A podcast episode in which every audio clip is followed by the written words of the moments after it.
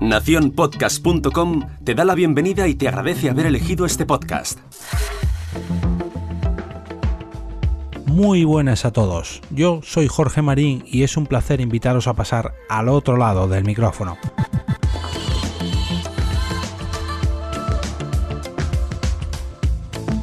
Hacía 20 episodios que no cogía el pico de excavador para traeros una nueva entrega de arqueología podcastera, pero por suerte para todos vosotros, por fin ha llegado el día de regreso. Hoy cogemos la máquina del tiempo y nos vamos 10 años atrás a una época donde casi todos teníamos internet en casa, pero solo algunos privilegiados disponían de tarifas de datos en sus teléfonos móviles. En esta ocasión no vengo a hablaros de un antiguo podcast ya finalizado, ni de un servicio que causó una revolución hace mucho tiempo. Os traigo una expresión que se hizo muy popular entre la podcastfera española y que tenía que ver con el ancho de banda que teníamos por aquel entonces bueno, y no hablo solo por nosotros, lo digo tanto por los oyentes de podcast como por los propios servicios de almacenamiento donde los podcasters subían su contenido. Hoy voy a explicaros de dónde viene la expresión ordeñar un podcast y el por qué teníamos que hacerlo con casi todos los episodios de por aquel entonces. Actualmente podemos descargar nuestros capítulos favoritos en apenas unos segundos gracias a las conexiones que tenemos tanto fuera como dentro de nuestras casas.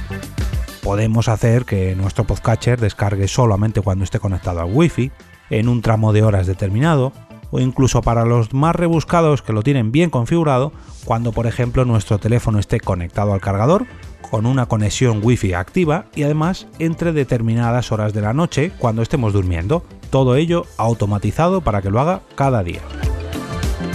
Hace años, cuando teníamos mucha menos capacidad de descarga en nuestros trabajos o casas, lo que ocurría es que los archivos tardaban incluso hasta 10 veces más de los que tardan hoy en día en bajarse, y ya no solo por nuestra conexión, sino por la del sitio donde estaba alojado cada audio, que normalmente pues era archive.org, BlickTV o algún que otro hosting particular.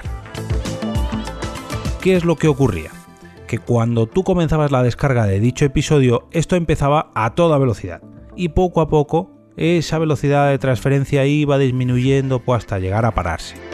Sin embargo, no se cortaba la descarga del archivo.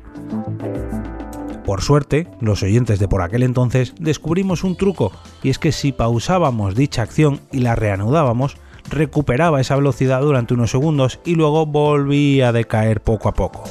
Algo parecido a cuando ordeñas leche manualmente, que cuando aprietas una ubre al inicio pues sale un buen chorro de leche, pero debes volver a apretar si quieres llenar un cubo totalmente o descargar un episodio totalmente.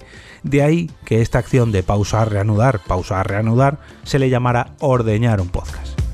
Si tú también has ordeñado un podcast, déjame un comentario o un tweet recordando viejos tiempos. Y si no lo sufriste, siéntete afortunado ya que no sabes lo odioso que era esto. Si te gusta al otro lado del micrófono y quieres ayudarme a verlo crecer, puedes hacerlo dejando una reseña en iTunes, un me gusta en la plataforma donde sea que escuches este episodio, o bien compartiendo este capítulo por cualquier red social. Con dicha recomendación o difusión puedes ayudarme a seguir haciendo que el podcasting crezca día a día. Y ahora me despido y como cada día regreso a ese sitio donde estáis vosotros ahora mismo, al otro lado del micrófono.